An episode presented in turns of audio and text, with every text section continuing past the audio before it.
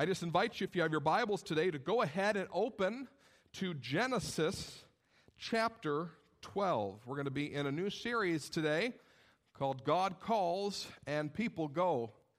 I remember growing up here at this church and being involved in so many activities over the course of the last 30 some years, and especially as a child going out in like local evangelism or even some of the missions trips that we took at a church. And I'd always be astounded when I'd see somebody who was a little bit older in the faith just naturally and wonderfully and mercifully share about Jesus with somebody.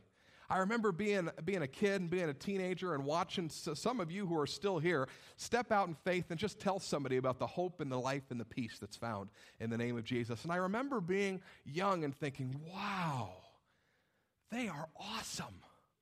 They must pray like eight hours a day to be prepared to just share Jesus like that. They are, they are like a paragon of faith. That is, that is just incredible. I remember coming to services, and sometimes we would have these wonderful Sunday night prayer meetings. We used to have these years ago, and, and I'd watch people just operate and pray over people, and, and with gifts of, of, of, speaking words of knowledge, and, and gifts of, of prophecy, and, gifts of encouragement, and, and they'd be praying for people. And once again, I would just be astounded at, the way that, that, that they just connected with people and did the work of the Lord in such a beautiful fashion. And once again, I thought, wow, they must know God like I don't know God. And, and, I even remember being on one of our trips, our, our missions trips with our young adult team down to Tepic, Nayarit, Mexico. And some of you have met the lady that I'm about to speak about. She has gone to the state run hospital every year, every uh, week for decades to give food to those who are waiting to find out how their loved ones are doing because there are no food facilities there right by the hospital. And as she does, she shares the love of Jesus with people. And I just think, where do people like that come from? Where, where do these people begin? What is the starting place for all of these people? And I believe that the starting place for all of these people that come to my mind's eye, and you're probably thinking of some folks right now that you've looked at and you've seen the work that they've done in trust and faith in God and been blown away and gone, wow, how did they ever get to that place? How did they ever accomplish what they're accomplishing? And I think that there is something subtle that is taking place with each one of them, and it's right under the surface of who they are, and it is this they know that God's in charge. They know that God has a plan and that they are just blessed and honored to be a part of it.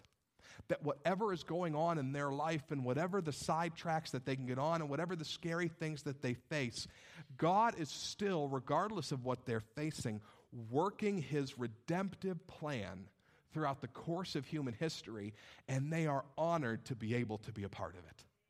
That, that's the simple under, underlying factor for the one who went out on the local missions trip and shared Jesus, or the one who prays over somebody and encourages them and, and, and speaks life over them, the one who takes food to the needy for decades, is that God's got a plan and they are honored to be a part of it. I love this quote from Isaiah chapter 46 I am God and there is no one like me, declaring the end from the beginning and from ancient times things not yet done, saying, My purpose shall stand and I will fulfill my intention. The idea that God has a plan that He is working and that we as human beings get to be a part of it. J.I. Packer, the author of one of the great Christian classics, I guess you can call it a classic because it's like 40 some years old. It's called Knowing God, has this quote. He says, What God does in time, he planned from eternity. And all that he planned from eternity, he carries out in time. With this simple understanding and this simple trust in God that God is working a plan and we get to be a part of it, opens the door for us to do things in God, through God, and for God. And as a last point of introduction for this series, I'll mention to you these two things. The story of the scriptures is God using ordinary and unlikely people in order to bring about his plan. But the story of the church, your story, my story, our story, is God using ordinary and unlikely people to continue that same plan. Acts ends with chapter 28, doesn't it? The story of the church in the scriptures. We're just living in Acts chapter 29. I want to take you back today to the place where it all began, the place where God begins to unfold his plan for bringing humanity back to his side, for giving them new life and new hope and a new experience in God. Starts all the way back in Genesis chapter 12. If you know anything about Genesis chapter 1 through 11, it's pretty depressing. Because for 11 chapters, human beings look at God and push him away. Human beings look at God and say, God, we don't need you. We're going to do things our own way. And it leaves humanity in a bit of a sad place. And in spite of all this rebellion and all this non caring about God and who He is, God initiates in Genesis chapter 12 an unlikely plan with an unlikely person. And this person trusts in God. He becomes the father of the faith. We're going to talk about him today, and we're going to talk about some other individual characters who fulfill this plan through Scripture, and hopefully they can be an encouragement to us as God calls and people go. Are you in Genesis chapter 12? We're going to be reading in verse 1. Now, I have to do a disclaimer here today. It's up on the screen. Now, the Lord God said to Abram, How many of you know that Abraham eventually becomes, or Abram eventually becomes Abraham? I've done it already. The rest of this sermon, I'm going to say Abraham. Because just saying Abram is far too hard to get my mind wrapped around, all right? So just be prepared for Abraham to be spoken, because that's who he eventually ends up being, okay? Everybody cool with that? Don't fire me. Here we go. Verse 1 Now the Lord said to Abraham, Go from your country and your kindred and your father's house to the land that I will show you. I will make you a great nation, and I will bless you. I'll make your name great, so that you will be a blessing. I'll bless those who bless you, and the one who curses you, I will curse. And in you, all the families of the earth shall be blessed. Let's keep reading and see what happens. So Abraham went as the Lord had told him, and Lot went with him. Abraham was 75 years old when he departed from Haran. Don't let these place names bother you. We'll, we'll, we'll unpack it all. Abraham took his wife Sarai and his brother's son Lot and all the possessions that they'd gathered, the persons whom they'd acquired in Haran, and they set forth to go to the land of Canaan. When they'd come to the land of Canaan, Abraham passed the land to a place at Shechem to the oak of Moreh. And at that time, the Canaanites were in the land. Then the Lord appeared to Abraham and said, To your offspring I will give this land. So he built there an altar to the Lord who had appeared to him. From there, he moved to the hill country east of Bethel and he pitched his tent. And with Bethel on the west and Ai on the east, there he built an altar to the Lord and invoked the name of the Lord. Some of you have and called upon the name of the Lord. Same difference and Abraham journeyed on by stages towards the Negev. Pretty interesting story just from the outset, even if you don't consider yourself a Bible scholar. Here's a man who's sitting there at 75 years old who all of a sudden is told, I'd like you to pack up all your possessions and move. And he does it. So, just on the face of things, we have an incredible story of faith. As you know, Abraham becomes, if you will, the father of our faith the one through whom the story of the Israelite people, the story of Jesus, all the way down to us today comes. For those of you who grew up in church, you grew up singing a very familiar song Father Abraham had many sons. Uh, isn't that horrible patriarchal language? That's enough to just get everybody fired. Many sons had Father Abraham, remember? And I am one of them, and so were you. I'm not going to do the motions, I'll start sweating. But anyhow, it all comes through Abraham here. This is the beginning of the story of God's redemption, buying back humankind. He's sort of the father of the faith. We look to Abraham to see how we can join God in his work because this story is so absolutely astounding. So let's talk about a couple of things that we see in the life of Abraham and see if we can then apply those concepts to our lives to get a little closer to becoming the people of faith and trust in God, working out His plan that we want to be. The first thing I want to mention to you is Abraham had audacity to believe in God. He had an audacious level of belief. Now, we have absolutely no idea how God spoke to him, but it says that God spoke to Abraham. We don't know if it was in that still small voice like we hear from the story of Elijah. We don't know if God spoke to him in a dream like he did to Joseph. We don't know if he spoke into his spirit these things, that it just came across Abraham's mind's eye as God spoke it, or if, as I imagined as a child, God spoke to him like this Abraham.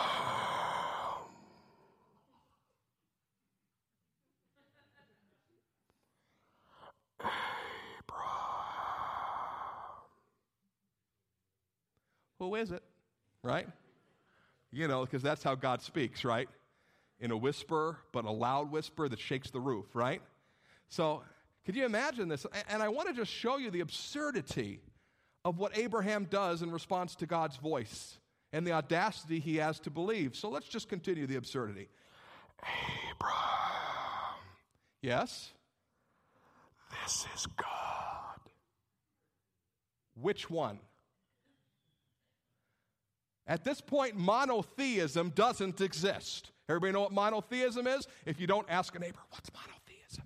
Right? There, everybody that believes in a God believes in the gods. Here's Abraham up in Haran hearing from God. So, which one are you? I imagine God said, I am the God. To which Abraham would have said, I don't know what that means. And God would have said, I am the one true God. This would have been a mind blowing experience right here.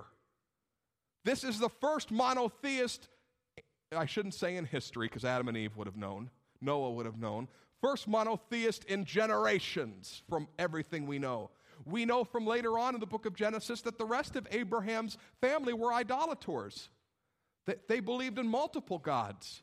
And here Abraham is having a revelation not only leave your country and your kindred and take everything you have and move, but he's going to begin to worship a God that nobody knows and worship the one true God. Not only that, but Abraham actually believes that God is speaking to him. I love that scene in A Christmas Carol where Ebenezer Scrooge is standing there talking to Jacob Marley and just says, You must just be an undigested bit of beef because there's no way that you could be talking to me right now. You are an old potato. I imagine that there could have been a moment right here where Abraham's like, What am I hearing? Why would I believe this? I don't know why I would believe this, except that he has the audacity to believe. Can you see why this guy's the father of the faith?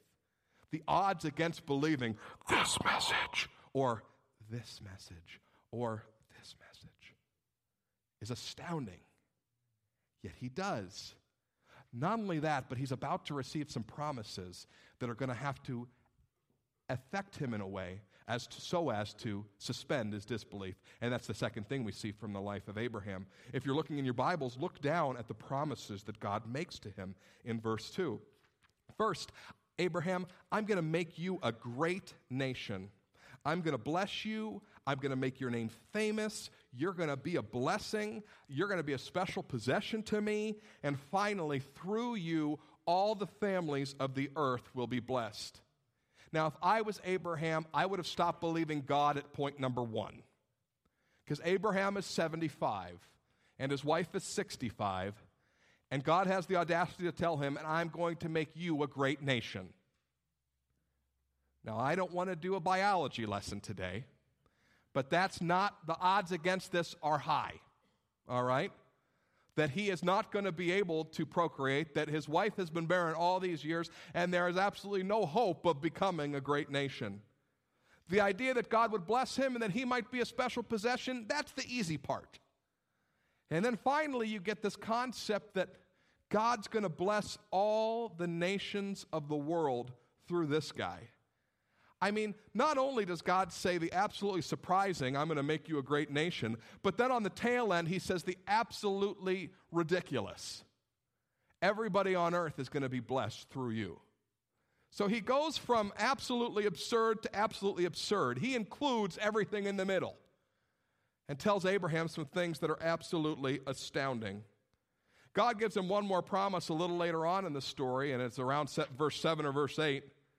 He gets down to the land of Canaan, and when he gets to, be, eh, to the place at Shechem, the Lord says and appears to him this time, To your offspring, I'm going to give you this land. That's an incredible promise as well. History and archaeology tells us that when you were down in Canaan, just about every hilltop that could have a fortress had a fortress. It was a warlike place where there are many city states and many places that the only way that they can survive is because of their warlike nature. And this is the place that Abraham moves to. Absolutely crazy. That's why I said Abraham had to suspend his disbelief, because everything God tells him is out there.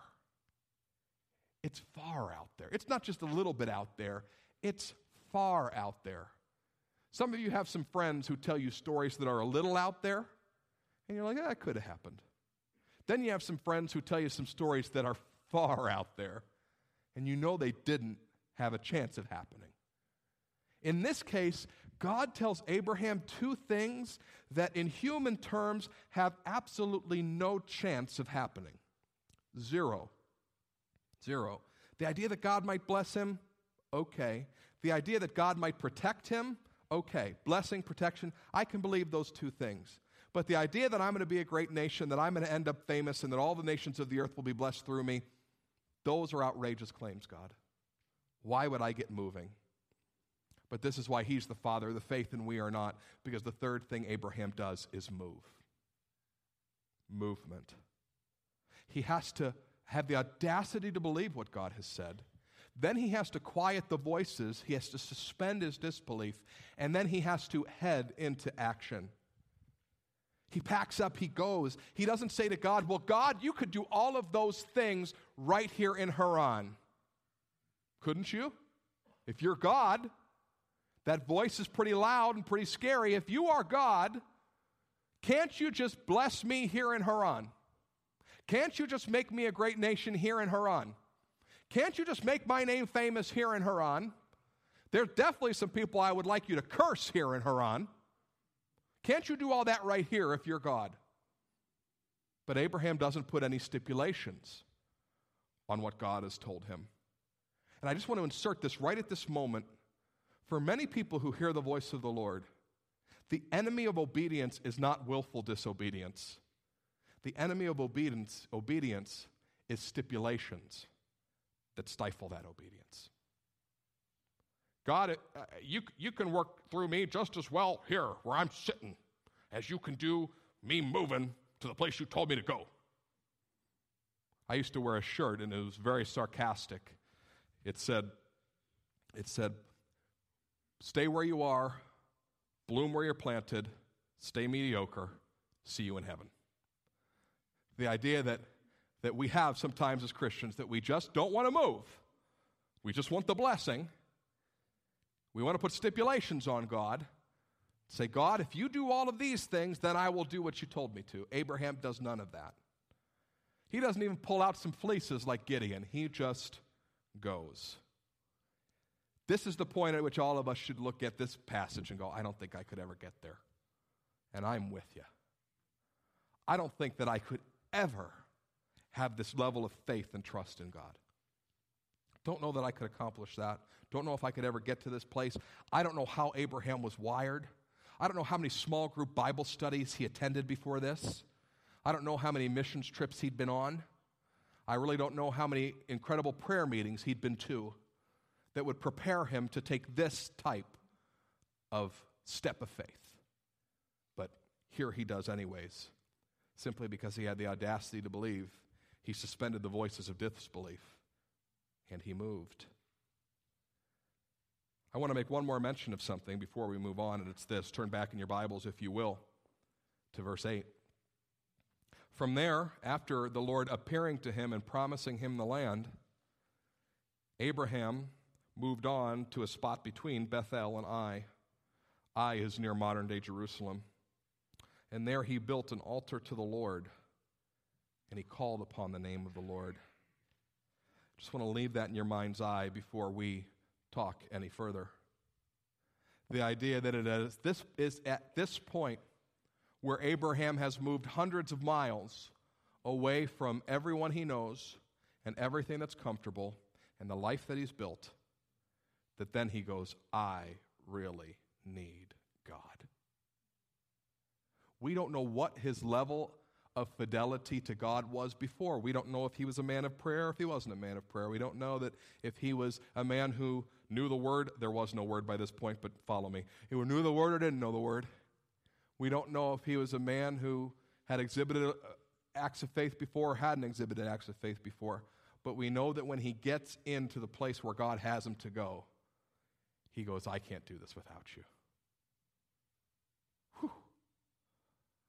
With that hilltop there and that hilltop there, and angry Canaanites looking down on me, wondering who I am, I need you. I need you. I need you. And at that moment, instead of going back home, it says in verse 9 that Abram journeyed on by stages toward the Negev. He doesn't go back north where Haran is, he starts going further south. God, I need you, but I'm not going to turn back now. How could we ever get there? Can you think back in your life to probably the biggest act of faith that you've ever undertaken? The scariest thing that you've ever done because God told you that's what you needed to do? I mean, I can think of mine. Mine was when I was 18 years old and I was going to go off to college. And I knew that I had been called to be a pastor. I knew that that's the plan that God had for my life. And many of my friends who had graduated from our youth group had gone down to a school called Southeastern in Florida. Not only were all my friends there, but it was an hour from the beach. It would have been perfect. And I went down there and I visited, and on the way back from wanting to visit there, my mom had scheduled my flights to look at one more college. It was called Lee, which was in southeast Tennessee. And I really didn't want to go because all my friends were at Southeastern, but my mom said, We want you to look at one more school, your dad and I. So I went up to Lee and I went to a worship service there. And while I was in this worship service in Southeast Tennessee, where I have absolutely no relatives, no friends, no nobody, and have no idea about this denomination that this school is a part of, all of a sudden God says, This is the place that you're to come. And I remember thinking, Right, right. All my friends are in Florida, close to the beach. This is southeast Tennessee, close to the mountains. I don't hike. This is not going to be okay. But I remember God came very strongly that night and impressed upon my heart that that's where I was supposed to go. So I ended up going down there. My parents drove me down the very next fall, and a couple of folks from VLC, some who have graduated and come back home here, went to Lee and uh, followed that path. But I remember thinking the night before my parents were set to leave, I know absolutely nobody. I, I am so far from home, and I'm absolutely terrified, and I'm so scared. And I remember my parents took me out to Cracker Barrel the next morning and they went out to get into the car, their car, to drive home to Ohio. And I went out to get in my Chrysler LeBaron, which was an awesome car. Anybody have a Chrysler LeBaron? Thank you, Carl Lee, for keeping my Chrysler LeBaron on the road for as long as we could. Uh, and I looked at my parents and I just tried to rip my mom's heart right out of her chest. I said, I can't believe you guys are leaving me here. I mean, but I cried. I, 600 miles from home. Now, I was in one of the safest places on earth with people who loved Jesus all around me, a great school, great professors. I ended up calling some of them family. In fact, Pastor Josh Rice, who will be coming in a few weeks to share with us from Tepic, Mexico, one of the first guys I met down at Lee. But I want to tell you, I did that and took that little small infantile step of faith in the age of cell phones and automobiles and planes. And in the large scheme of things, how scary was it really? Scary for me for a time, but my family was a phone call, a car ride, or a plane ride away. Abram packs up everything he owns, moves hundreds of miles away with no lifeline into a scary and destructive place called Canaan. I was 18. I was responsible for no one but myself. I had money in the bank and gas in the car, and nobody to be responsible for. Abraham had people to be responsible for, people that he was to look after, people whose very lives were in his hands, people who, when he said, We're moving, probably went, Huh? I don't know, but you're 75. This is the twilight of your life. We're not supposed to be moving right now unless it's to Florida to an assisted living facility.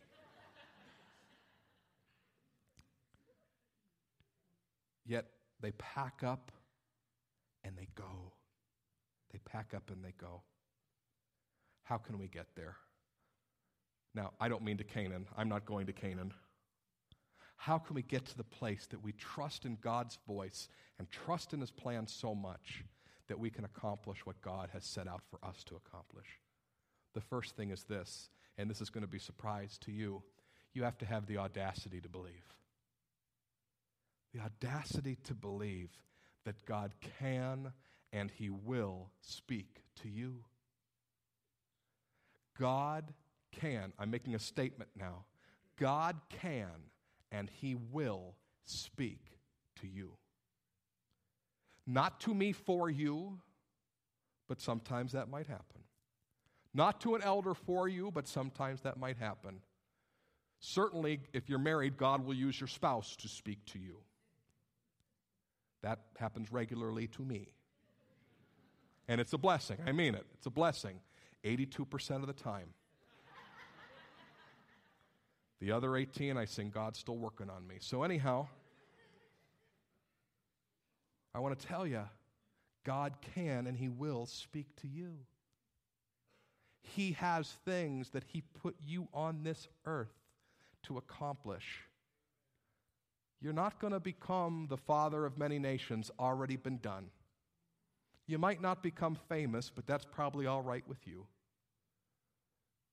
But I want to tell you, God has things that He has placed you on this earth to do, and He is trying to get through to you, and He's asking you to trust that He has a plan, and you are a part of it.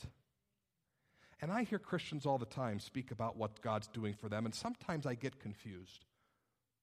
Because I know that God can speak about the minutiae of life. I know that God can speak to you about things that are inconsequential as well as those things that are consequential. But I want to tell you today for the life of faith, like we're talking about today, where God calls and we move, we go, that means that the things that God are speaking to us are of a spiritual nature. They have a plan in mind. I was talking to Pastor Otto about this this week, and he looked at me and he said, when, in regards to the sermon, he said, There are people waiting for you on the other side of your obedience. There are people waiting for you on the other side of following the voice of the Lord. I hear people all the time talk about the voice of the Lord in their life having to do nothing with matters of God's plan. Saying things like, and this is ridiculous, but things like, well, you know, I once invested in a little startup called Google. I heard the voice of the Lord, and look at me now. You're like, what does that have to do with God's eternal plan? Well, the Lord told us to get rid of that dog, and thank God we did, because after we got rid of it, he bit somebody. Okay? But what does that have to do with God's eternal plan? I hear people talk about God and his voice in the minutiae of their lives. But it's terrifying to talk about God with certainty in the plan that He is enacting in our lives. Because we don't want to sound haughty. We don't want to sound like we're closer to God than everybody else. But maybe most often, we don't want to be embarrassed if we don't follow through. We don't want people to look at us and go, here's the things that they were going to do for God, but then they just quit. I don't get it. I thought they told me that God was speaking to them and that they were going to step into that. Folks, we have to have the audacity to believe that God can speak to us about His plan. That's what He does for His disciples. He speaks to us about where we fit and where we are to go. And we have to believe that we actually heard His voice. Is that you, God? In the same way Abraham said it. Except we have 4,000 years of monotheism to go with. We have church community that we can look to to say, I think I heard the voice of the Lord tell me to do this. Does this sound insane? We have friends who have stepped out in faith for God and know what his voice sounds like. We have so much more going for us than Abraham had. Will you believe that God spoke that to you? Will you believe it? Will you have the audacity to believe that a supernatural God spoke into this natural world, into your heart and into your spirit? Will you believe it? Because He did, and He has, and He will. Will you suspend your disbelief? Overcoming the voice of what if? Could you imagine the what ifs that Abraham had to deal with in this moment? What if the Canaanites swoop down upon us and kill us all? Then you will have failed, God. What if I go down there and I die and all my relatives are just there and all my, my wife and my nephew and all my servant? Uh, uh, what if? What if the, we get to the land you're calling me to, God, and there's not enough pasturage for, for the animals? What, if there isn't? What, what are we going to do? We're not going to be able to survive in the land of Canaan. God, what if? What if? What if? What if? And we have to suspend our disbelief for just a moment. Suspend the what ifs and say, God, if you said it, I'm going to go. We have to overcome the voice of the doubters, the people who look in our lives and go, huh? You're going to do what, Abraham? You're moving? Not to Florida? Canaan? Stupid. Some of you have non believing relatives in your life, and what's holding you back from doing the things God's calling you to do is the guilt and shame that you would feel if you actually did it. They'd say, What? Where are you going? Oh, don't, don't talk to people like that. They don't need to hear that. That's embarrassing. Don't talk about religion.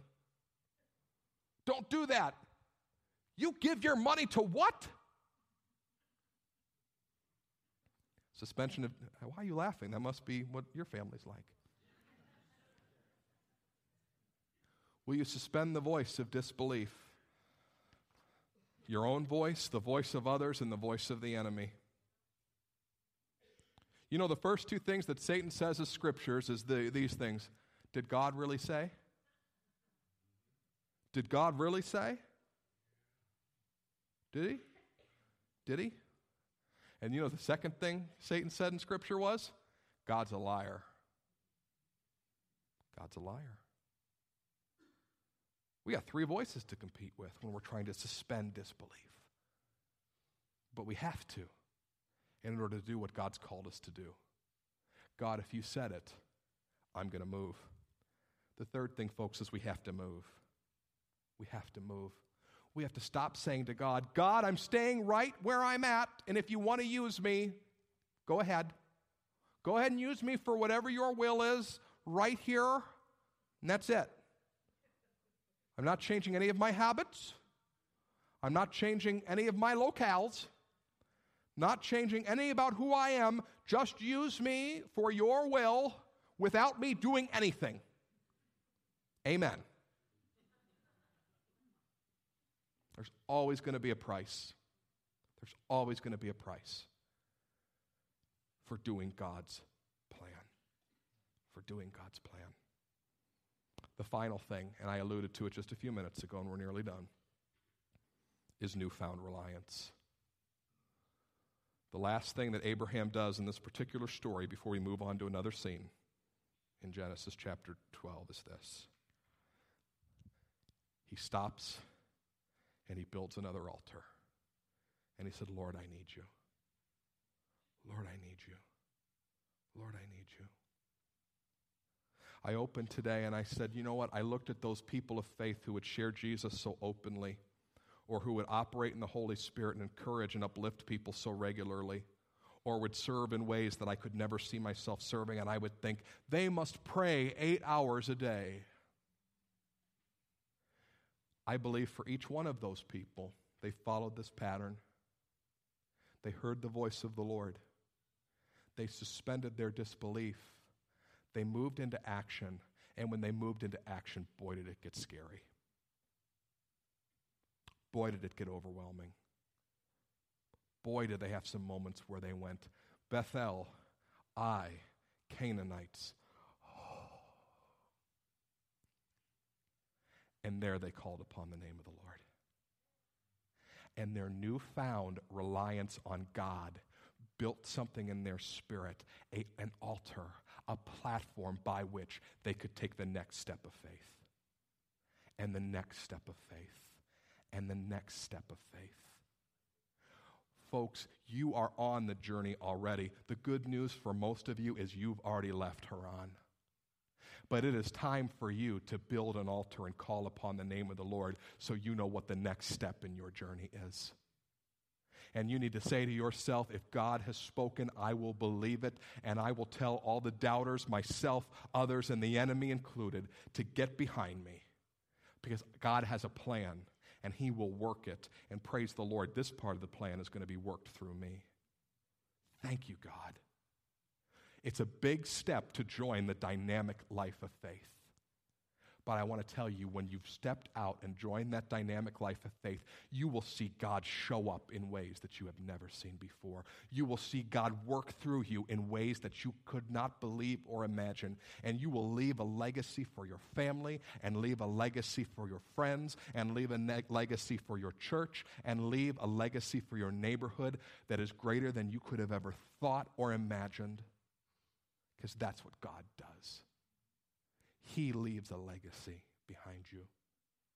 You can have an impact that stretches into eternity if only you'll follow these steps. If only you'll believe that God has spoken, and then you'll call upon the name of the Lord and rely on Him. AJ, will you come? I'd like every head bowed and every eye closed in this place. We're just going to take a few minutes to pray together.